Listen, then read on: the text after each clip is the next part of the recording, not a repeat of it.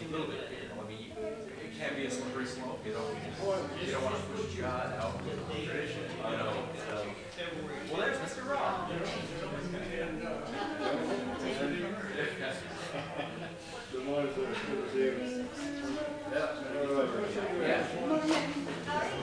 It's a fragment of the rest of it. Yeah, it's nice. Same as morning. Morning. Morning. I can see it. That's what I get. No, he's up as long as I'm sure. I just don't like them. You're making me think.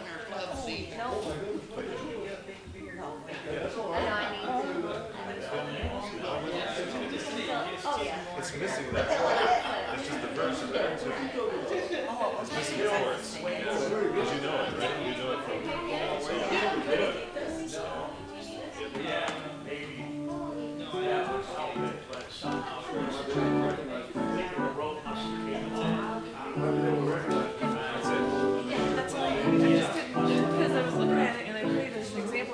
really fast, but a fast too. That's a medium slow too. Medium slow too. Okay. You know what?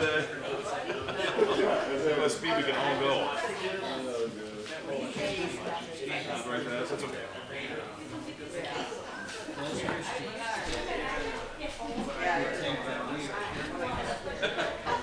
Yeah. Well, they think that we pinch at God's.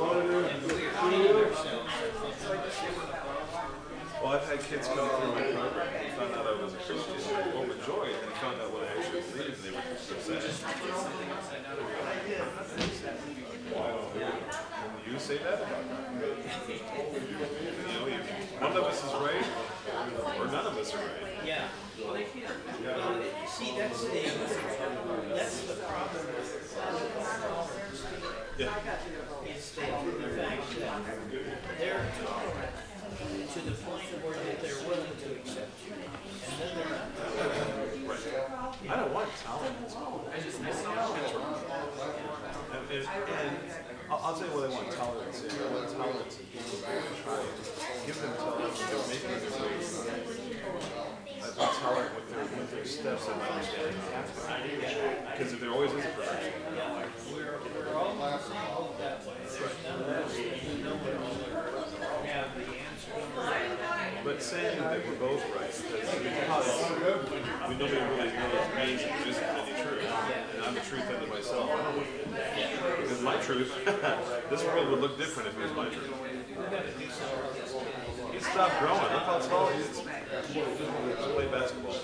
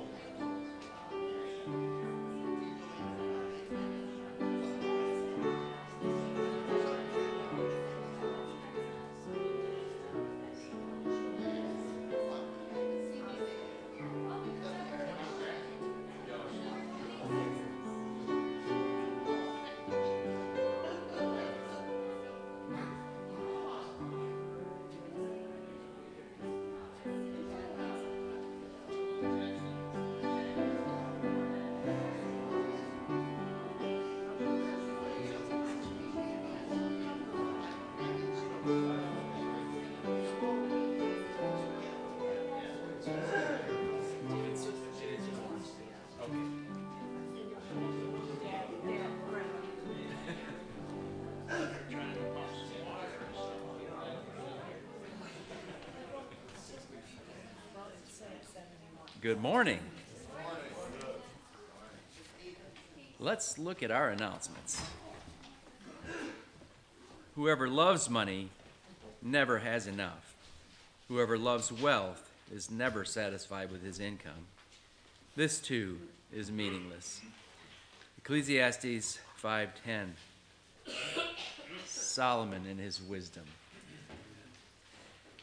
Tonight, studies in Gospel of John, 6 p.m. It says we're low on pop. Choir tonight at 5. I suspect that that's becoming a priority. So be here for that. men's Bible study Tuesday, 10 a.m. at the McLeod's. You have a note there about prayer meeting. However, that's going to become a choir practice. So no prayer meeting per se, but still meet if you're a member of the choir. And I believe that will be for the next two Wednesdays. So make a note of that. Choir practice Wednesday at 7. Mission Committee also has a meeting this Wednesday at 6:15. So before that choir practice, Mission Committee. Days of Praise and Acts and Facts are here on the foyer table. Make use of those, because if you don't, they just get stacked on the shelf, you know, and we get piles of them. So take the new ones, take the old ones, and use those.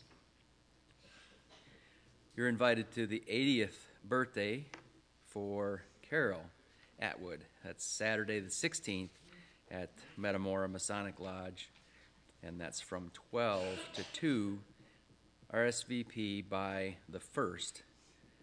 Carol's daughter, Tanya, has her number there. Check the shelf above the coat rack. That's right behind that wall, right there, and see if you have any items that you might need to take home.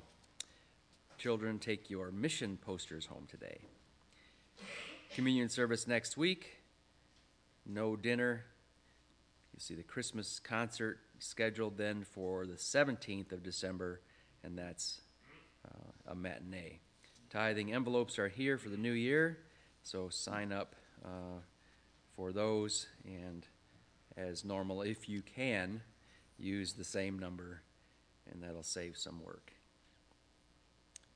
All right, anything that I've missed? Dale? I got it, Dale, thanks. I got it written here in big letters, so I didn't miss it, and I missed it. Decorating for Christmas here at the church. That's this coming Saturday at about 1 p.m. If you can help with the decorations, this coming Saturday at 1. All right. One more. A Bible study that I forgot to get in the bulletin is Friday the 8th at our house. Okay. Bible study Friday the 8th at the Luke's. That's the Bob Duco series? Yes. Okay. All right. Great. Scripture for meditation then is 2 Thessalonians chapter 3, read verses 6 through 18.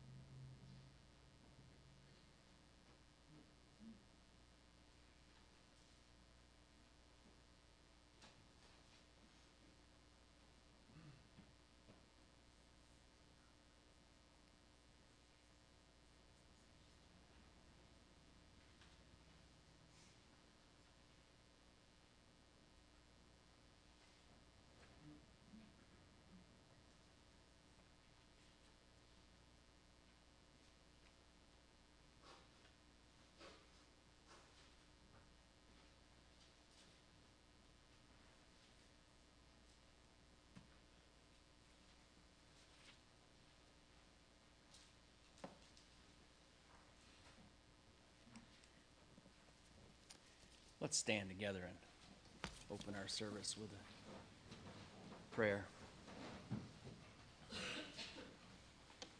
Tom, would you open for us today? Our Heavenly Father, again, we thank and praise Thee for this opportunity that we have, that we can come together. And Father, if we do so, we pray that Thou bless the word as it goes forth, that Thou would give us hearts and minds of understanding, in order that we would continue to grow in grace and the knowledge of our Lord and Savior. Lord, that Thy Spirit would continue to work in all those ones who hearts believe. Lord, we just also pray for those who are sick on either side. Lord, we know that Thou art the great comforter, and Lord, through Thee all things are possible. Again, Lord, have Your way in each of our lives and in this service. Lord, all praise and honor to Thee. In Christ's name we ask. Amen.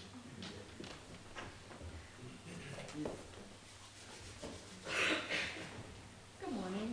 Take your red Trinity Hymnals and turn to number 7. Number 7 in the red hymnal.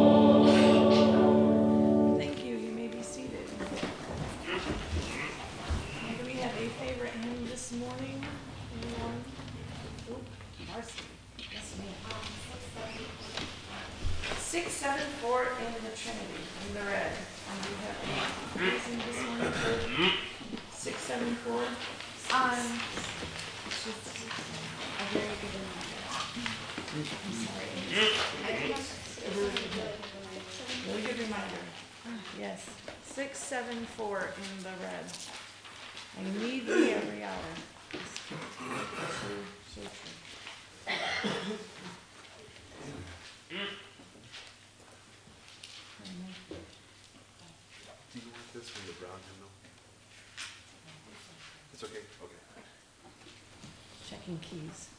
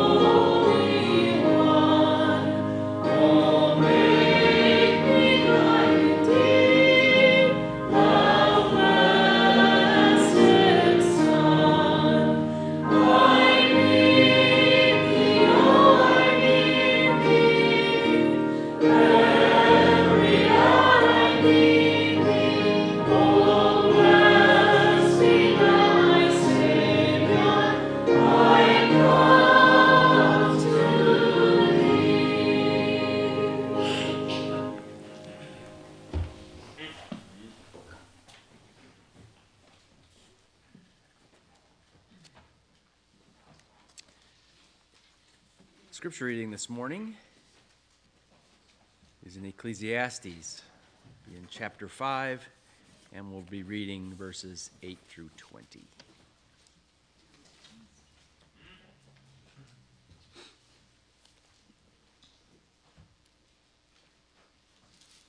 If you'll stand, we'll read together.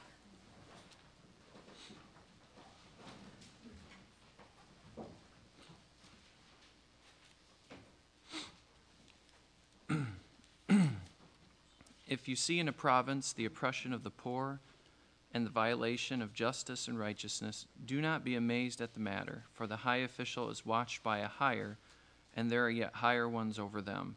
But this is the gain for a land in every way, a king committed to cultivated fields. He who loves money will not be satisfied with money, nor he who loves wealth with his income. This is also vanity.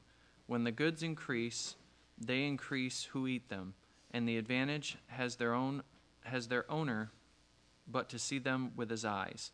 Sweet is the sleep of a laborer, whether he eats little or much, but the full stomach of the rich will not let him sleep. This is a grievous evil that I have seen under the sun. Riches were kept by their owner to his hurt, and those riches were lost in a bad venture. And he is a father of a son, but he has nothing in his hand. And he came from his mother's womb, and he shall go again, naked as he came, and shall take nothing for his toil that he may carry away in his hand. This also is a grievous evil. Just as he came, so shall he go, and what gain is there to him who toils for the wind? Moreover, all his days he eats in darkness and much vexation and sickness and anger. Behold, what I have seen to be good and fitting is to eat and drink and find enjoyment in all the toil with which one toils under the sun, the few days of his life that God has given him, for this is his lot. Everyone also to whom God has given wealth and possessions and power to enjoy them, and to accept his lot and rejoice in his toil, this is the gift of God. For he will not remember the days of his life, because God keeps him occupied with joy in his heart.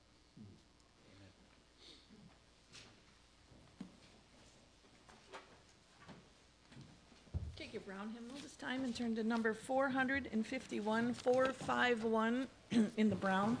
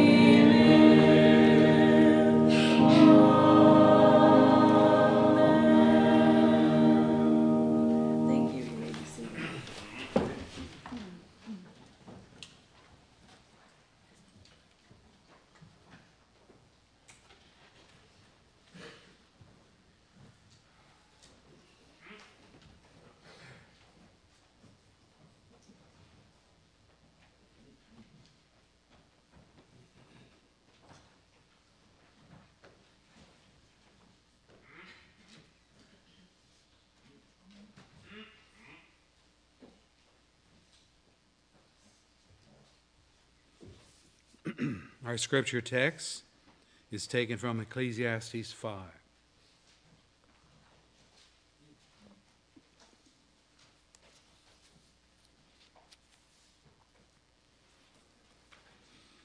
In our last study in the series, Believers Under Trial, we dealt with the hurt associated with loneliness.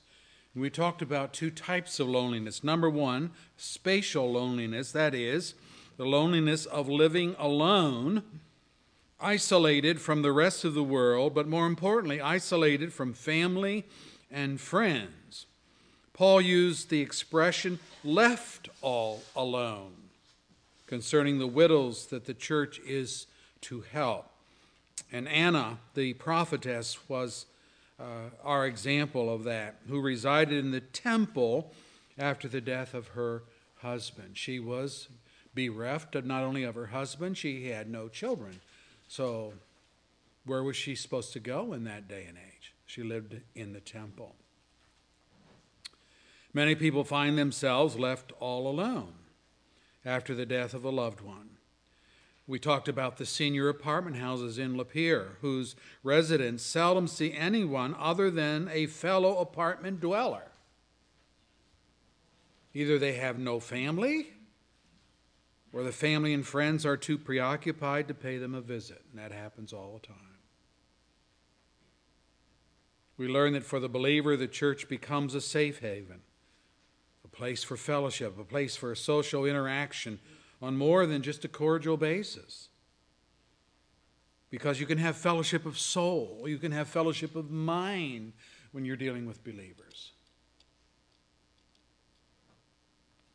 And then secondly, and very important, is the loneliness of heart. Not just spatial loneliness, but the loneliness of heart. We looked at Adam in Eden. He had lots of living creatures about him, and he interacted with them as their caretaker. But in spirit, he was alone till God created Eve. She became a true helper suited to him. I can say it this way, a soulmate for him that the animals never provided. And then we close by looking at some of the biblical cures for loneliness. Cultivate associations and fellowship within the church family that promotes unity and evidences grace. And then learn the value of being alone. You know, being alone helps you to recharge your spiritual batteries. And that's not all bad. You know, you can have your Bible studies, you can read your books that you never get to read, and those kind of things. You can do some writing if you're into writing, journaling if you're into journaling. You can do a lot of things alone if your heart is right, just you and God, and progressing in your own spiritual growth. Well, today I want to consider the trauma of financial stress. Oh, we have financial stress? Yes, we have financial stress. And all of us experience that at one time in our life or another. And as we come to this study, let's ask the Lord to enable us. Father, send your Spirit to teach us the truths of your word. It is true. We have the open pages of the Bible in front of us. We can read the English translation. We can understand the words. But unless your Spirit applies the spiritual truths to our heart, unless you bring conviction to our souls, these words will pass right over us and will not have the benefit that you intended when you inspired the Scriptures. Thank you for each one here. May we leave this place today rejoicing in the Lord, having learned something of your great goodness to us. We pray this in the name of Jesus, for his glory, for our good. Amen. We're looking at this morning in Ecclesiastes chapter 5, and we're looking at the trauma of financial stress. And under that, you'll notice in your bulletin outline, the volatile economics of the needy poor. I want to start there. The volatile economics of the needy poor. Once again, we return to this very, very helpful book of Ecclesiastes, which contains Solomon's, may I say God's, wisdom concerning life and living.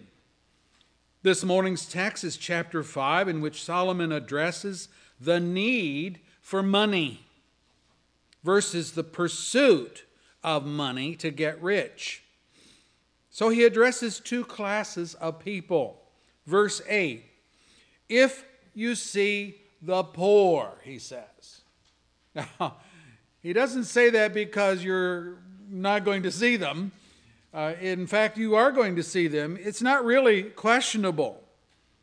You will see the poor. Jesus put it this way.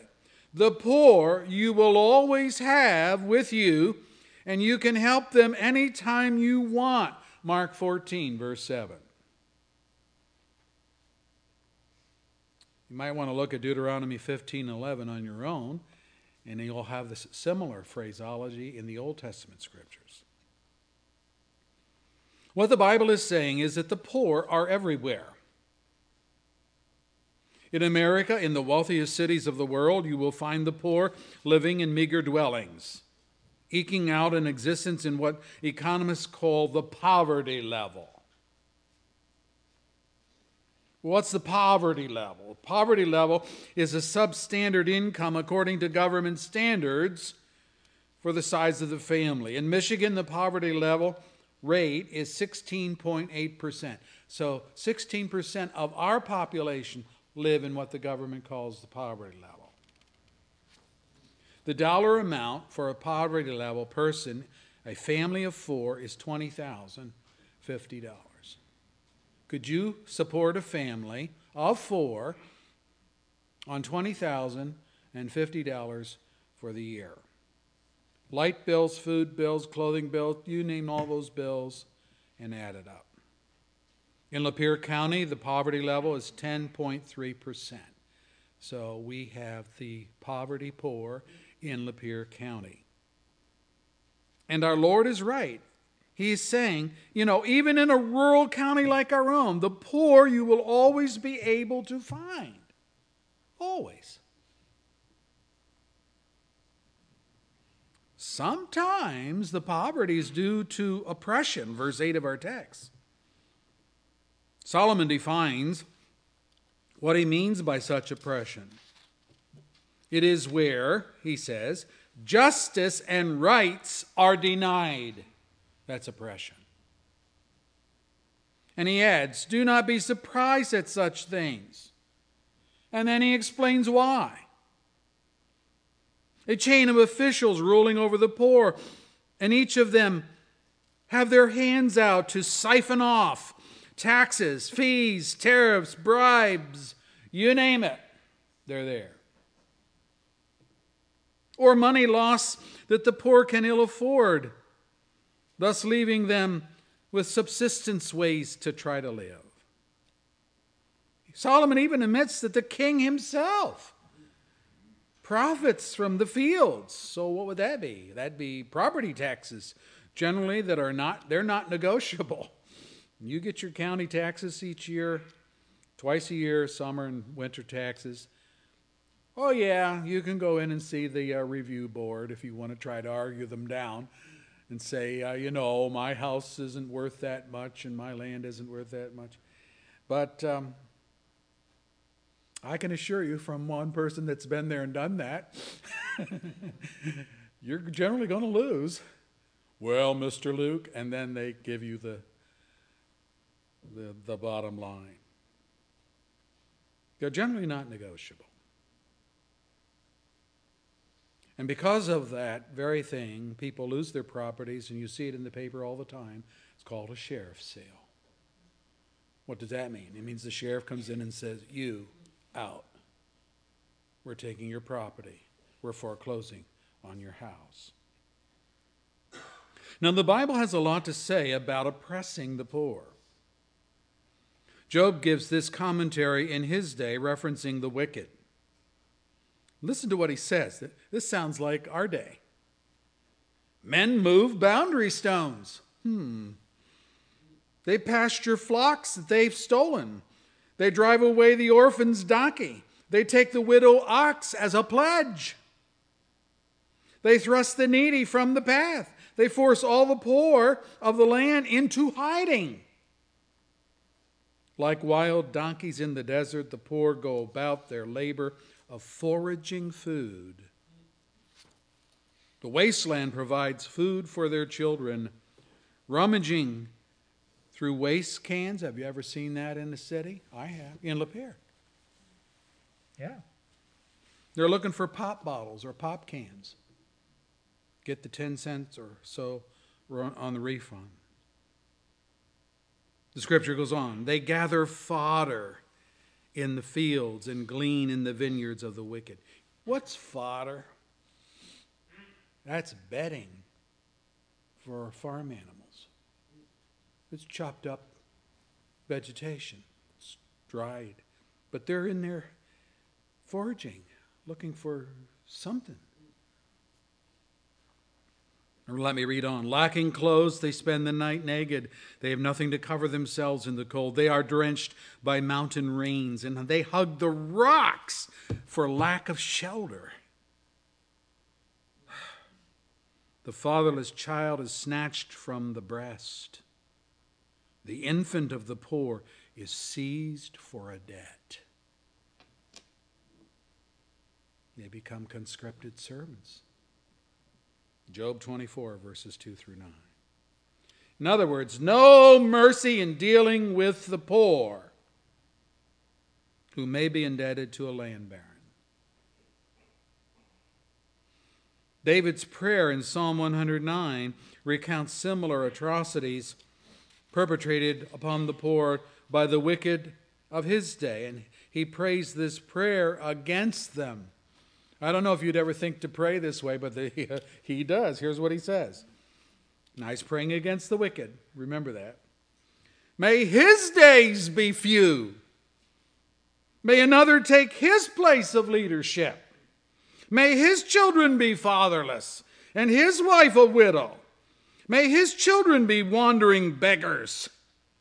May they be driven from their ruined homes.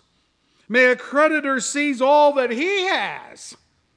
May strangers plunder the fruits of his labor. May no one extend kindness to him or take pity on his fatherless children. May his descendants be cut off, their numbers blotted out from the next generation. May the iniquity of his fathers be remembered before the Lord. May the sin of his mother never be blotted out. May their sins always remain before the Lord, that he may cut off the memory of them from the earth. Would you ever think to pray that harshly against the wicked? But David did it. Now here's his reasoning. He goes on. Here's his motive. For, here's my reasoning, says David, for he, the oppressor, never thought of doing a kindness, but hounded to death the poor and the needy and the brokenhearted. And he loved to pronounce a curse. May it come on him. He found no pleasure in blessing. May be it far from him. He wore cursing as his garment. It entered into his body like water, into his bones like oil. Psalm 109, verse 8 and following. What is he saying? David says, it's in his blood to be that nasty towards the poor, that cruel-hearted. It's in his blood.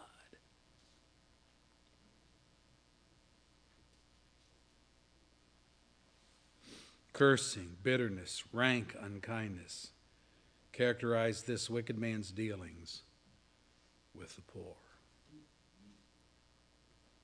Solomon observed, the poor are shunned even by their neighbors, but the rich have many friends. But blessed is he who is kind to the needy. Proverbs 14, verse 20 and 21. And then in verse 31, same chapter, he who oppresses the poor shows contempt for their maker. But whoever is kind to the needy honors. You want practical religion? This is practical religion. This is rubber meet the road religion. Isaiah prophesied against the nation Israel, saying, "No longer will the fool be called noble, nor the scoundrel be highly respected. For the fool speaks folly, his mind is busy with evil. He practices ungodliness and spreads error concerning the Lord. The hungry he leaves empty, and from the thirsty he withholds water. The scoundrel's methods are wicked. He makes up evil schemes to destroy the poor with lies, even when the plea of the needy is just." Whew. Isaiah 32, verses 5 through 7. I wouldn't want to be that guy that God is observing. Now you can readily see that the nature of the oppression which occurs against the poor evolves around the necessities of life. Food, clothing, something to drink, housing. Those who delight in cursing or mocking the poor instead of helping them, that's there too. The injustice in the court system when even the poor are in the right, but lies are spoken against them. And then there's the contempt for the poor just because they are poor. And the scripture says when we have contempt for the poor, we have contempt for their maker who is God. It's easy to see that someone labeled as poor by any definition is surely going to be hurting from the stress of an economic downturn.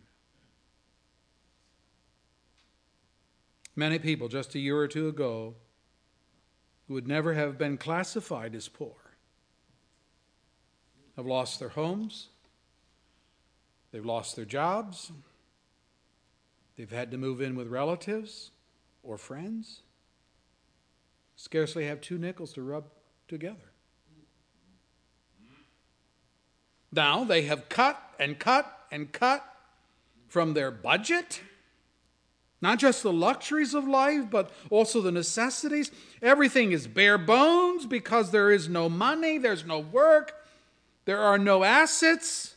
Everything they had of value is sold to pay off debts or feed faces. Poverty has come to these people that they have never known before.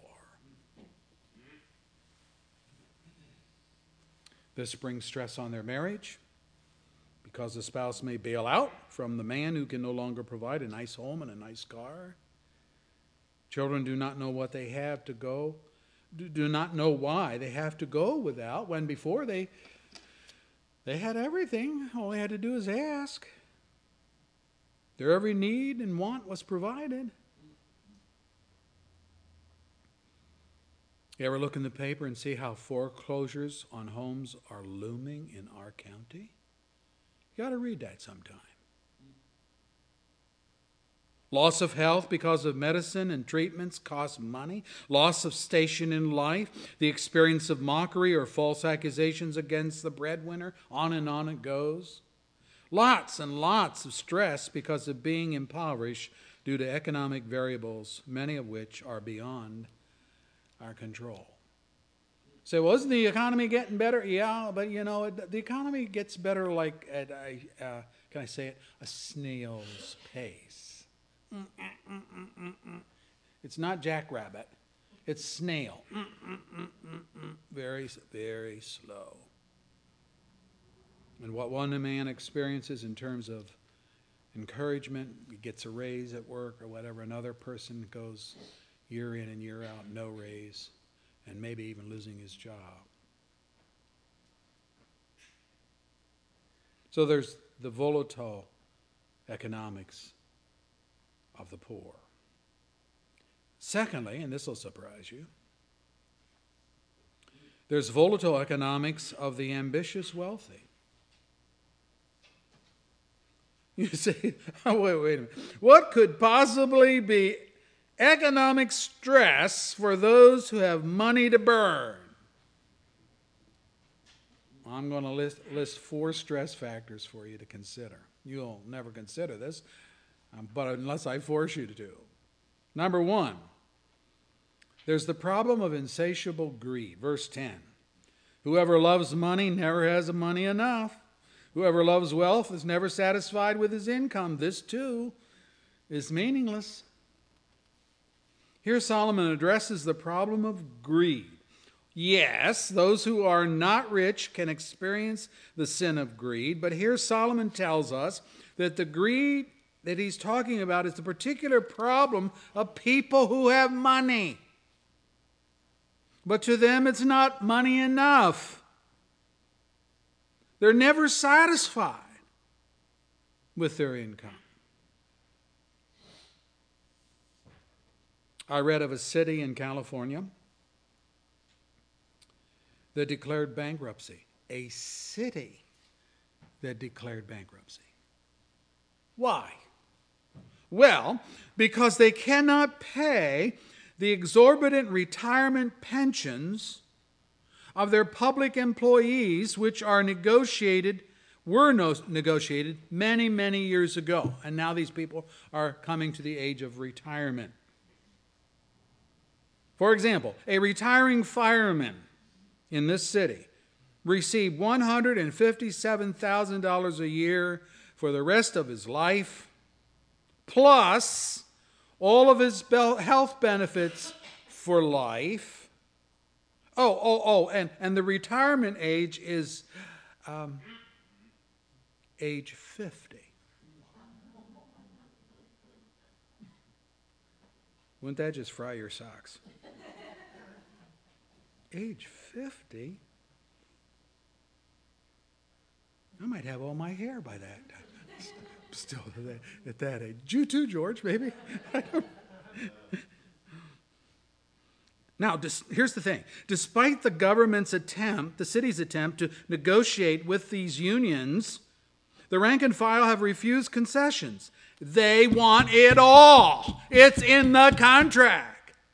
Even if it breaks the city's bank and adds to California's $168 billion deficit.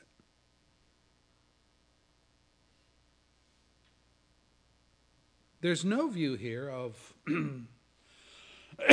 the greater good, taking less to keep the city solvent, taking less so the essential services, fire, police, medical emergencies, and so on, will remain viable. No, we want it all. I don't think they've thought through what happens when the city goes bankrupt. Are they going to get all the payments? I don't think so. John the Baptist confronted this dilemma centuries ago. Yeah, John the Baptist? Yeah, listen. When people came to him for baptism and he commanded them to repent. Well, guess who came to him? The Roman soldiers came to him. And here's what they asked. What should we do? Roman soldiers, paid by the government, right? Here's how he answered. Don't extort money and don't accuse people falsely and be content with your pay. Luke 3, verse 14. Greed or lack of contentment is a stress factor for those who love wealth and are never, ever satisfied with their income. How much money do you need to live on? Oh, just a little more, just a little more, just a little more. Will you ever be sad? No, just a little more.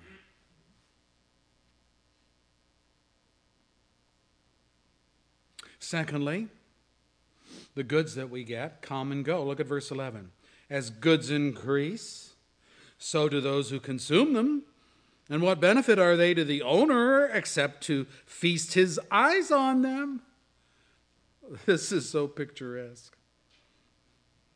You've heard the expression, easy come, easy go. What about hard work to come by and easy to go? In the business world, this is called overhead. The more money you make, the bigger your enterprise. The bigger your enterprise, the more employees you have to hire. The more employees, the more expense. The more expense, less profit. Solomon sees this as a vicious circle. Increase goods, increase consumers, increase consumption, less goods or holdings for the owner. You never thought about that, did you? So what does the owner get to do? Well, his merchandise is just a meaningless, empty treasure of things to feast his eyes on, but he never gets to enjoy himself. This is work without profit. Work without any net gain. Everything is a pass-through. He's making money, but he's also spending it at an alarming rate, so much so that there's little or no benefit to the owner. It's all risk, but no profit. Now, if you have never been in business for yourself, you may struggle to understand what Solomon's saying here about the businessman. I'll tell you what he's saying. It isn't all a gravy train. You know, there are hundreds and thousands of businesses that start up every year and close every year. You've always thought, I'd like to own my own business. That's the cream of the crop. Most businesses in our economically depressed economy are either hanging on by a thread or on the brink of closing altogether. And there's lots of stress for the conscientious owner, especially if his business is responsible for the income of a number of his employees, and he doesn't want to see that happen. Oh, if I close the doors, Mary, John, Bill, they're going to lose their job. They're depending on me.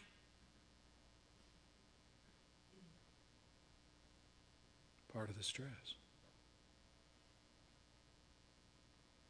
Thirdly, what about sleepless nights?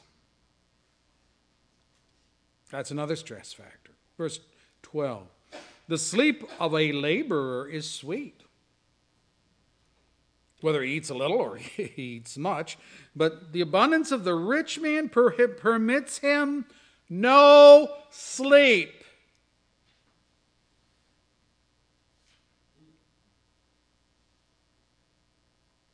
What's the goal? Solomon writes in Proverbs 3:24 and following, when you lie down, you will not be afraid. When you lie down, your sleep will be sweet. Have no fear of sudden disaster or of the ruin that overtakes the wicked, for the Lord will be your confidence and will keep your foot from being snared. Wow, that's a great goal. Solomon references that. There are two weekdays that are the most worrisome to wealthy businessmen. Friday's closing figures of the stock market and Monday's opening bell. That's it. Why is that? Well, Solomon says, do not wear yourself out to get rich. Have the wisdom to show restraint. Cast but a glance at riches, and they are gone, for they will surely sprout wings and fly off to the sky like an eagle. Proverbs 23, verse 4 and 5. To put it in today's vernacular, fortunes have been lost between Friday's closing of the market and Monday's opening. Yeah, there's a few days. Deals discussed but not confirmed on Friday become broken promises on Monday.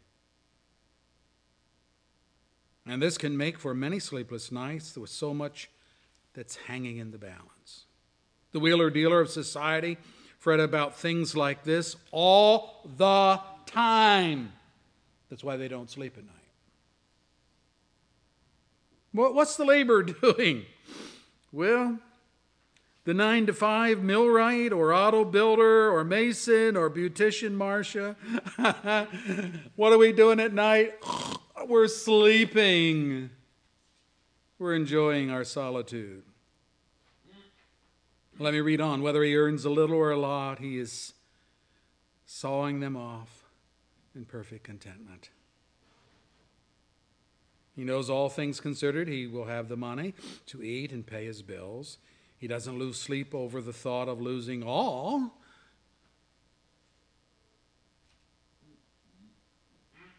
For the Christian, the Bible says, you, God, will keep in perfect peace him whose mind is steadfast because he trusts in you. Isaiah 26, verse 3. He's not trusting in the stock market. He's not trusting in the fact that he bought gold and silver, according to the TV ad, and put that in his safe. He's not trusting in that. I often thought about all those. Is it Devane? He's always buying gold, sticking in his safe. When the economy crashes, who's going to show up at his door? All the robbers and thieves in the neighborhood. It'll either be his life or his gold. I think he'll give up his gold.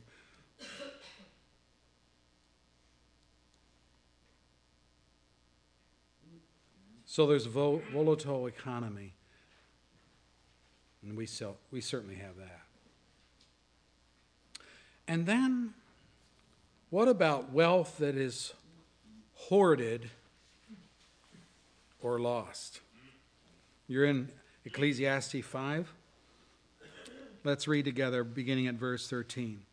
I have seen a grievous evil under the sun, wealth hoarded to the harm of its owner, or wealth lost through some misfortune, so that when he has a son, there's nothing left for him. Naked a man comes from his mother's womb, and as he comes, so he departs. He takes nothing from his labor that he can carry in his hands. This too is a grievous evil. As a man comes, so he departs. And what does he gain since he toils for the wind? All his days he eats in darkness with great frustration, affliction, and anger. Wow.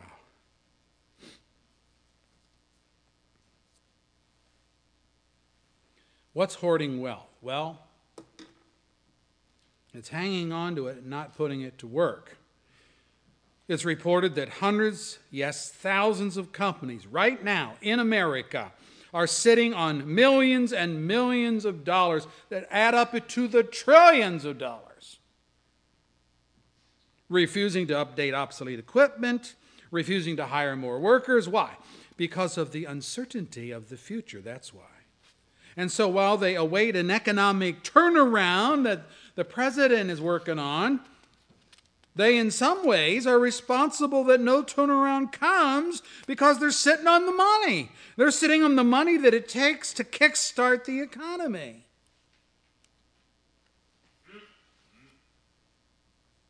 Trump is trying to have a tax plan go through in which the corporate rate will go from 35% to 20%, a 15% reduction, and that will kick the economy started again. But people have to agree to that. There's another problem already touched. Look at verse 14. Wealth lost through some misfortune. Result, there's no inheritance to leave your family. And so all the toiling as a businessman is characterized by what? Verse 17. Great frustration, affliction, anger.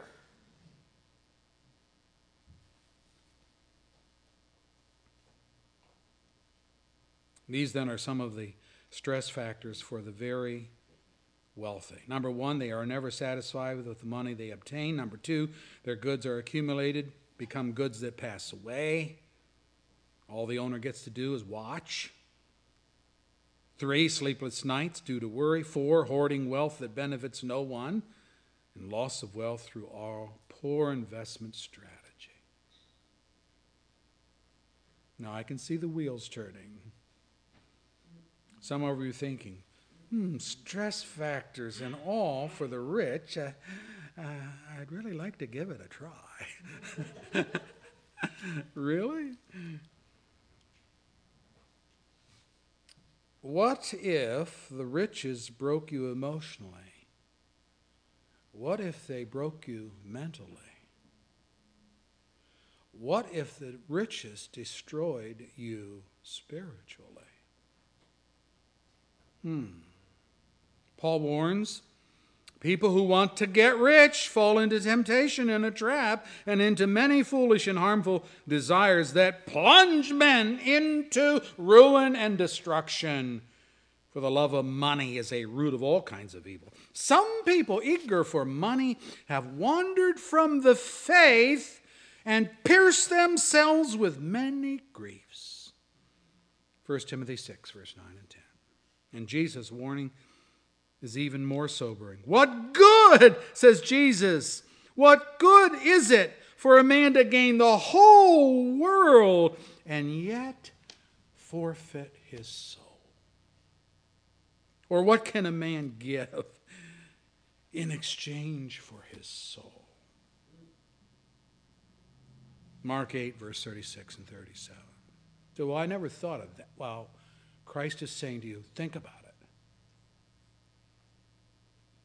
God doesn't sell salvation, and he takes no bribes, regardless of what you may offer. Jesus also taught that you cannot serve both God and money. So if you opt for the idol of money, you will lose your soul. That's not a very inviting alternative.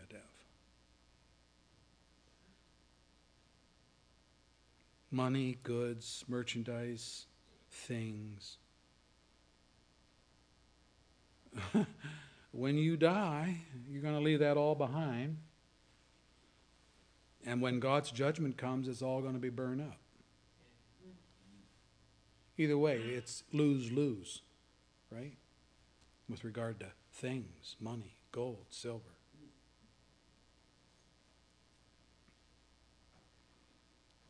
Now let me close by suggesting some help for the financially stressed, because I don't want to minimize this. First things first, and that is God first. Sounds odd, doesn't it?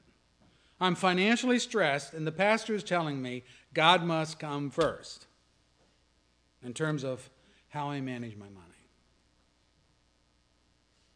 Well, let me give it to you from Jesus' lips. So do not worry, he says, saying, oh, what shall we eat?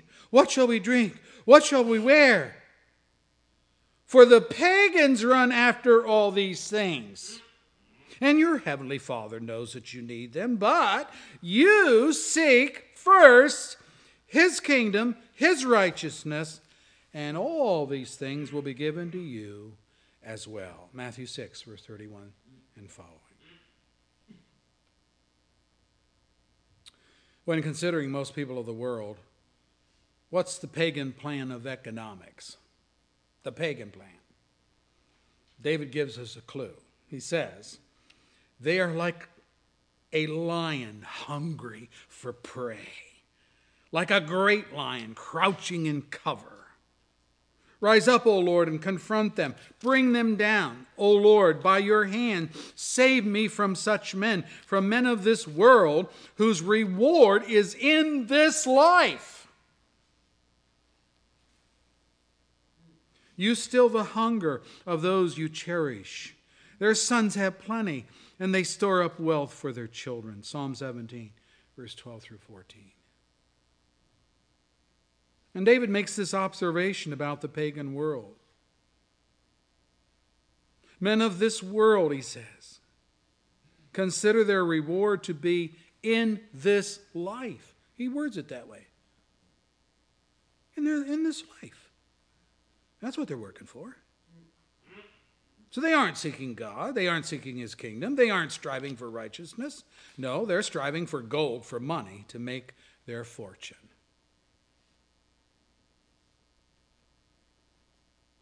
Again, the psalmist says, the idols of the nations are silver and gold made by the hands of men. They have mouths but cannot speak, and eyes but they can't see. They have ears but they can't hear, nor is there breath in their mouths. Those who make them will be like them, and so will all who trust in them. Psalm 135, verse 15 and following. Or again, why should I fear when evil days come, says the psalmist, when wicked deceivers surround me, those who trust in their wealth and boast of their great riches? No man can redeem the life of another or give to God a ransom for him. The ransom for a life is costly. No payment is ever enough. That he should live on forever and not see decay. Psalm 49. Money can buy you some things, but it's not going to buy you heaven's glory. It's not going to buy you forgiveness from God. The pagan plan for financial is to grab as much of this world's wealth as you can get your hands on. And then sit back in your retirement years, cash in your CDs, and live a life of luxury. Their God is money and gold and fortune. They never consider that their soul is what should be valued as priceless. They busy themselves amassing treasures on earth when they should be laying up treasures in heaven. Listen now to Job's perspective. Job says, if I have put my trust in gold or said to pure gold, you are my security. If I have rejoiced over my great wealth, the fortune my hands had gained, if I have regarded the sun in its radiance or the moon moving in its splendor, so that my heart was secretly enticed and my hand offered them a kiss of homage, then these also would be sins to be judged, for I would have been unfaithful to God on high. Job 3, verse 24 and following. Well, he didn't do that, but he says, if I had done that, if I put my trust in gold and silver, and if I worshiped the sun and the stars and the moon, that would be sin.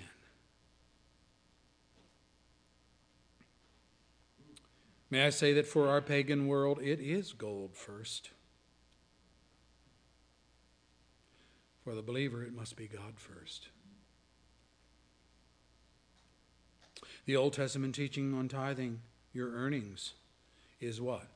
It's from the first fruits that the tithe is to come. And that taught as well that God comes first, and that when this is your financial practice, bring the whole tithe into the storehouse, that there may be food in my house. Test me in this, says the Lord Almighty.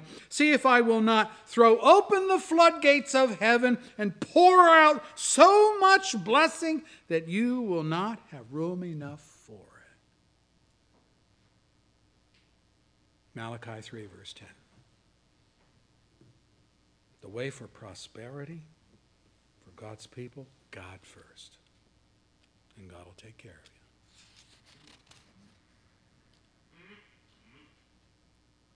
you. And then secondly, learn to be realistic, may I say biblical, about your material holdings. Be biblical about your material holdings. Things wear out, or they become obsolete to the point where their usefulness, and more importantly, their value, is no more.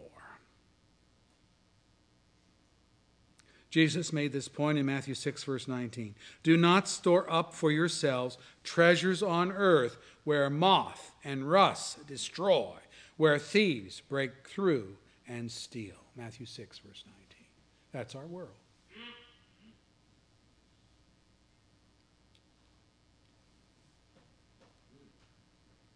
What's he saying? He's saying this. The brakes on your car are going to wear out. The strawberries you buy for your breakfast cereal will have some rotten ones at the bottom of the little carton.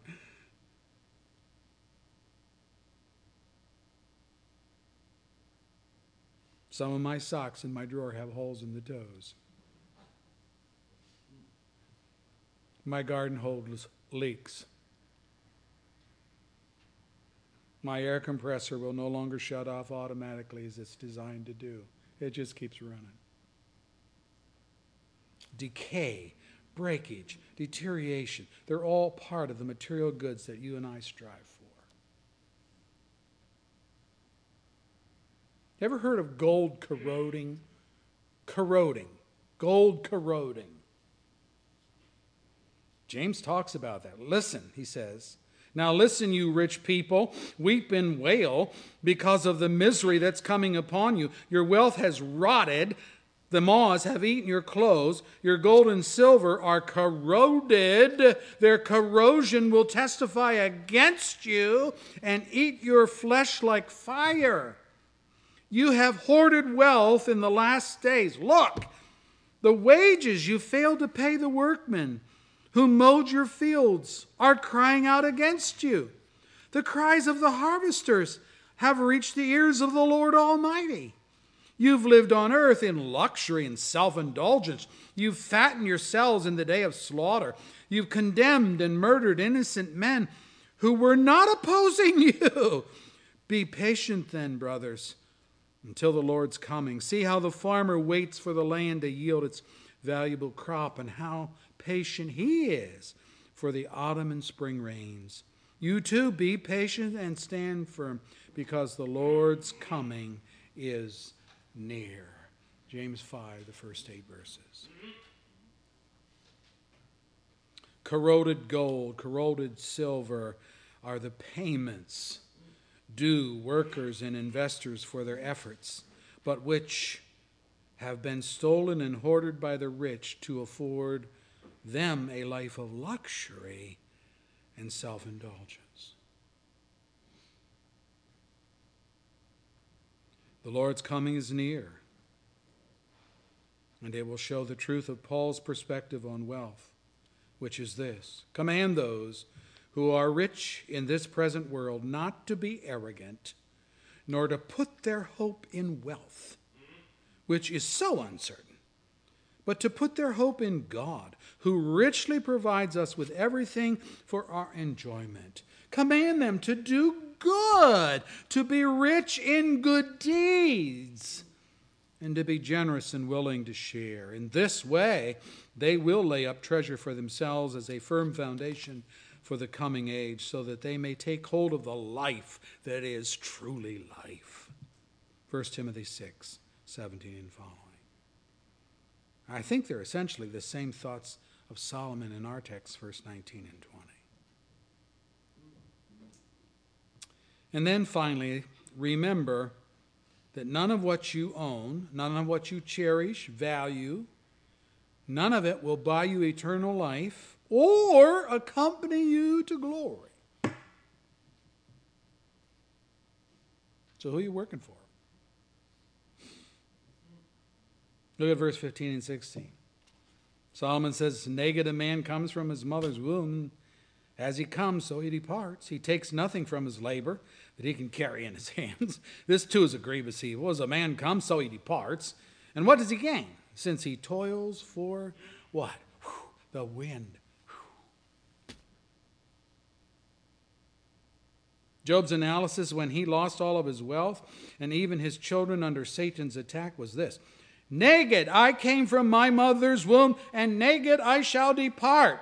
The Lord gave, the Lord's taken away. May the name of the Lord be praised. Job chapter 1, verse 21. There's a man that understands that all of life, bad as well as good, comes our way by the hand of God. And we were talking about that in the adult class, how providence affects both. So my counsel to you is to hold your possessions, hold your bank account, hold your stocks and bonds, hold your real estate with loose fingers, not a tight grip, because these have no lasting value. They will not buy you a spot in heaven. In fact, if these are the idols of your life, they will buy you a spot in hell. You say, oh, that's pretty strong. Oh, let me read it to you. The account of the rich man and Lazarus. Jesus is telling this account. The time came when the beggar died, and the angels carried him to Abraham's side. The rich man also died, and he was buried. And in hell where he was in torment, he looked up and he saw Abraham far away with Lazarus by his side. So he called out to him, Father Abraham, hey, have pity on me. Send Lazarus to dip the tip of his finger in water and cool my tongue, because I am in agony in this fire. But Abraham replied, Son, remember that in your lifetime, you received your good things, while Lazarus received bad things. But now he is comforted here, and you are in agony. Luke 16, verse 22 and following. Eternity will tell who are the truly rich. Make sure that your values reflect God's and not the pagan world's. Jesus taught his disciples, foxes have holes, birds of the air have nests, but the Son of Man, me, has no place to lay his head. Matthew 8, verse 20. And that was said to the teachers of the law, who said to Jesus, Teacher, I will follow you wherever you go. And so Jesus' response is kind of like, oh, really? Well, if you're going to follow me where I go, here's what you're going to get. The animals and the birds of creation have places to lay their head at night, but not me. You're going to follow me? You're going to take up your cross and follow me. The builder of bigger and better barns sat down at the end of his building project, and he talked to himself. And he said something like this, Soul, you would talk to yourself like that, Soul, take life easy. Eat, drink, be merry. Boy, you got it all. You got bigger barns and they're all full. You don't even have to plan anymore. And God said, You fool. You fool. This very night, your life will be demanded of you. This is how it will be with anyone who stores up things for himself but is not rich towards God. Is not rich towards God. Luke 12, verse 19 and following. Brethren, make sure you're rich towards God. If you're not driving the latest foreign imported car, you don't live in the most beautiful house surrounded by the most beautiful trees, if you don't eat at the most opulent restaurants in the community, if you have God, you're rich beyond compare.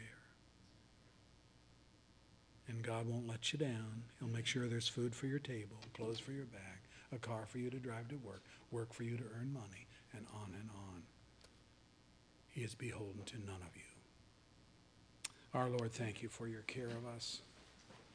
Please don't allow us to become people of the world who live for what?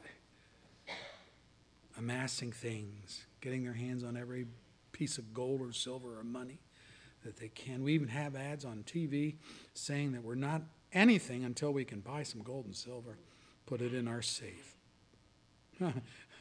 Maybe we don't even have a safe. What is safe is to know Christ, the power of his salvation, the joy of his peace and grace, be able to put our head on the pillow at night and go to sleep and not worry and fret about tomorrow, knowing that God will take care of tomorrow just as he took care of today. Bless your word to our hearts. May our faith be strong. And where it is weak, Lord, bolster us by giving us eyes to see what you do for us every day, much of it going unnoticed by us to our own shame. Make us thankful. Amen. Our closing hymn is from the Brown Hymnal, and that is hymn number 445.